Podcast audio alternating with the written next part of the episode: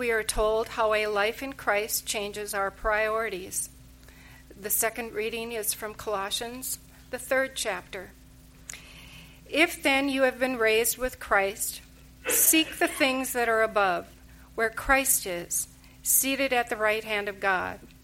Set your minds on things that are above, not on things that are on earth.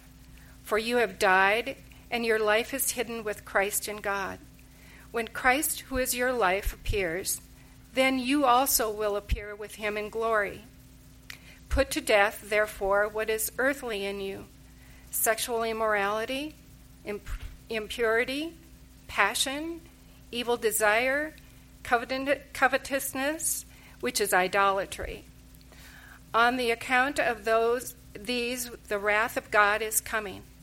In these you too once walked, when you were living in them, but now you must put them all away: anger, wrath, malice, slander, and obscene talk from your mouth. Do not lie to one another, seeing that you have put off the old self with its practices and have put on the new self, which is being renewed in knowledge after the image of its creator. Here there is not Greek and Jew, circumcised and uncircumcised, barbarian, Scythian, slave, free, but Christ is all and in all. This is the word of the Lord. Since the 10th of July, the second reading in our service has been from Paul's letter to the Colossians. We heard from it this morning, and this is the final reading, the reading from chapter 3 of Colossians, because next Sunday we will start a series of readings from the letter to the Hebrews. Before I knew very much about the Bible, I thought that the letter to the Colossians was a letter to the galoshes.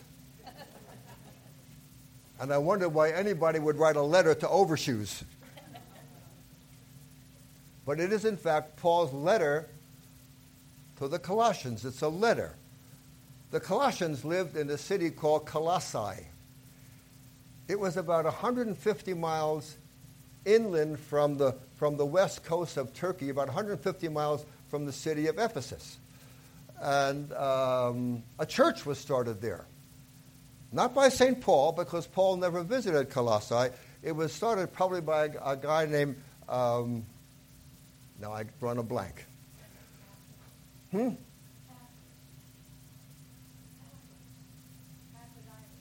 No? Anyway, don't get old, okay? Anyway, this guy was a missionary sent out by St. Paul, and he started the church in Colossae. And the church in Colossae was made up, all the people in the church came from other religions or no religions. They had no Christian background whatsoever. Some of them were Jews. Some of them came from other religions. Some came from some philosophies. And some came from nothing at all. And they had all come to believe in Jesus Christ as Lord and Savior. They had come to believe, but they had a lot to learn.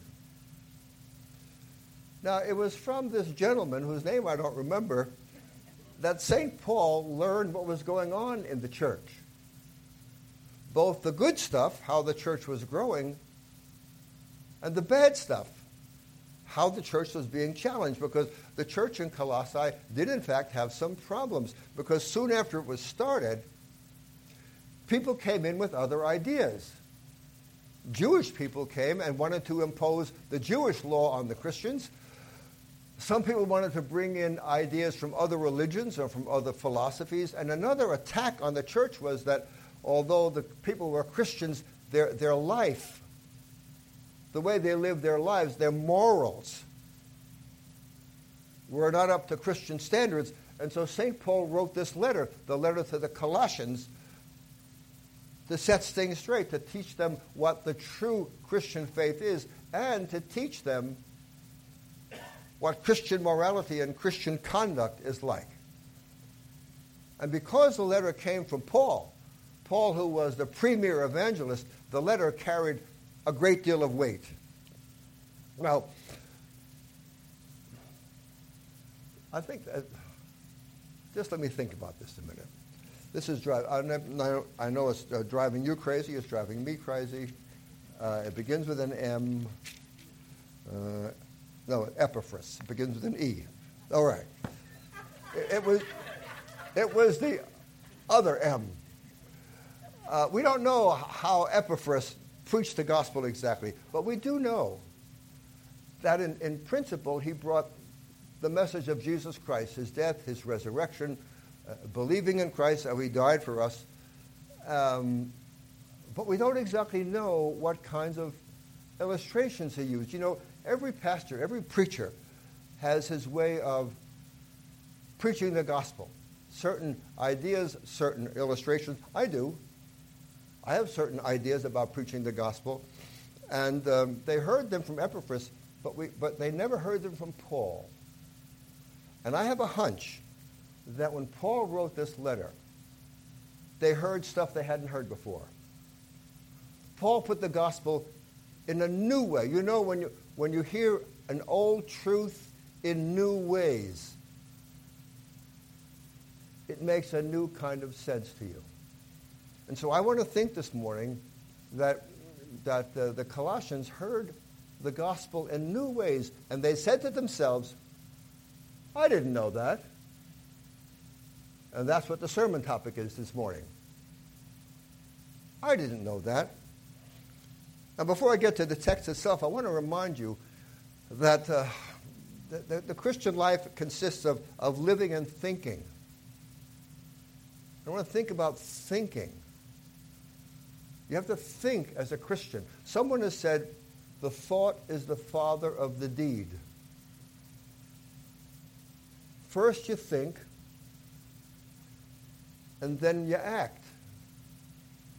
And if you act without thinking, usually you get into trouble. Thinking affects what you do. I have a good golfing buddy. We play rather regularly. And when he gets on the green, he's got a putt. He usually says, I'm going to miss this. I can't make that. Well, guess what happens? He misses it. He thinks, and his thinking affects what happens. So Christians have to think in a particularly Christian way. And I want to read from you a section from St. Paul. Now, St. Paul didn't visit the church in Colossae. He also didn't visit the church in Rome. Yet he wrote a wonderful letter to the Romans. And here's what he wrote. So you also must consider yourselves dead to sin and alive to God in Christ Jesus. This is how you Romans are to think about yourselves. We are dead to sin. We're alive to God through Christ Jesus. We're dead to this. We're alive to that. We've turned our backs on the things of our past, on the things of which we're ashamed, and we've turned our faces forward to God. It matters how you think. Now, let's turn this up. So, here we have part of the reading for today from Colossians. And Paul says, if then you have been raised with Christ. And have you thought about that? What does that mean? He could have written that to you and me. It is true of you and me. We have been raised with Christ. Does that make any sense to you? You have to think about that. You have been raised with Christ. Well, the resurrection of Christ has become our resurrection. And they knew this. They knew this because Epaphras had told them. This is how Epaphras preached the gospel. Now, how did that happen? Well, it happened in baptism. When they were baptized, the resurrection of Christ became their resurrection.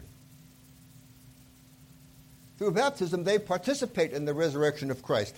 Now, I come up with this example. A man and a woman come to the United States from another country, and they bring their small children. And mom and dad go through all the process and they become naturalized citizens. And the children are automatically naturalized citizens. The citizenship of the parents becomes the citizenship of the children through naturalization. In the same way, the resurrection of Christ becomes our resurrection through baptism. You don't have to die to have that, because the resurrection we're talking about is a resurrection to a new kind of life. It's a Christian life. And so he says, seek the things that are above. This is about thinking. Now that you're a Christian, he says to them, think about Christian stuff. Set your minds on things that are above, where Christ is, seated at the right hand of God. Think godly thoughts. Don't think all those other thoughts. Next. Set your minds that are on things above, not on things on earth. That's how we think, who have received the resurrection of Christ. We don't think about earthly stuff. We think about heavenly stuff. And then this, for you have died. Make any sense to anybody? You have died. No, they haven't died. They're still alive. No. In baptism, they died. If Christ's resurrection was theirs, Christ's death was theirs. Their death to the old, being raised up to the new. And again, this is so central to the Christian faith. If you think being a Christian is just loving your neighbor, you got it all wrong. That comes down the road. This comes first. Here's what St. Paul wrote. Do you not know, when a mom and dad says to their son or daughter, do you not know that you're supposed to be home at 10 o'clock? What does that mean? It means you know. It means I told you. Isn't that right? Do you not know that all of us who have been baptized into Christ Jesus were baptized into his death? Therefore, we have been buried with him by baptism into death, so that just as Christ was raised from the dead by the glory of the Father, so we too might walk in newness of life. Baptism is a death and a resurrection, and we've all been baptized. There was on Facebook this week some pictures from a church in Bali. Didn't serve that church. It was an English language church, and they had adult baptisms in the church. And they had them in the swimming pool of one of the members. We don't have a lot of adult baptisms, do we? I haven't had very many. I've never had one in the swimming pool. I think it would be great. Luther really loved baptism by immersion. It's wonderful. But the symbol is fantastic. Because when those folks got into the swimming pool and they were dunked down, they were buried. They're buried under the water. Now, if the guy doing the baptism held them down there for 15 minutes, how would that be?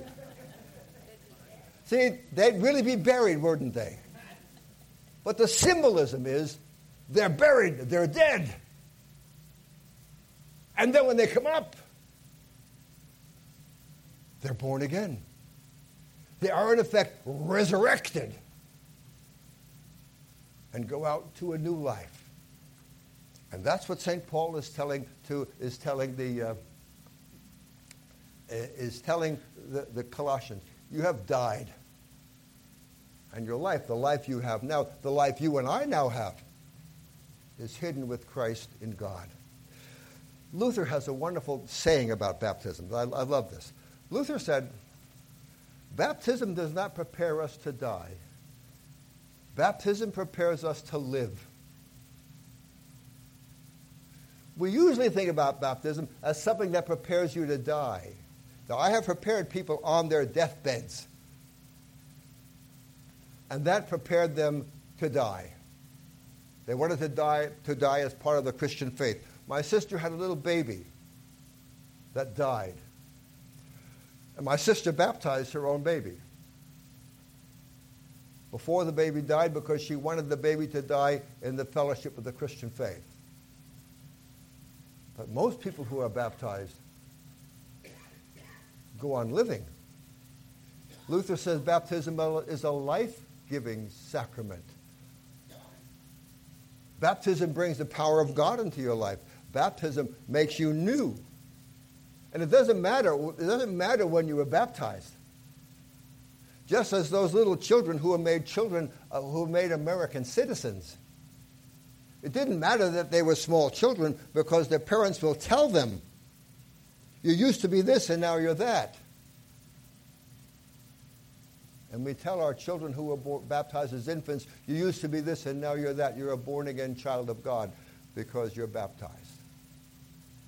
Baptism prepares us to live. It doesn't prepare us to die. And that was the message that St. Paul wrote to the Colossians. Next. Because when Christ, who is your life, appears, then you will also appear with him in glory. I hope Jesus comes back soon, don't you? I'm ready. I'm listening for the trumpets. The world is in a mess. The ancient church prayed, come, Lord Jesus. I'm ready. And when he comes, we will appear with him in glory. Next. The problem with the Colossians was they had died in baptism, but they hadn't died personally. Their lives were still conflicted between the old and the new. So we have this, put to death, therefore, what is earthly in you. Look at that list of sins. I don't think that list is accidental. I think that's a list of stuff that was going on in that church. And Paul is speaking quite frankly to how they're living. Sexual immorality, impurity, passion, evil desires, and covetousness, which is idolatry. On account of these things, the wrath is coming. Next. In these you too once walked when you were living in them, but now you must put them all away. The Greek says you must put them off, take them off. Look at the list. Anger, wrath, malice, slander, and obscene talk from your mouth. Next slide. Do not lie to one another, seeing that you have put off the old self with its practices. They had died, and their moral lives were in the process of dying, and they hadn't put all that stuff off. And St. Paul's challenge to them was, get rid of that stuff. Don't do that stuff, because the Christian faith is a life of morality. We stand for stuff. We stand for certain kinds of morals and values and standards that the world does not share. And St. Paul says, you have died. And if he had written to us, he would say, you have died. Think about that.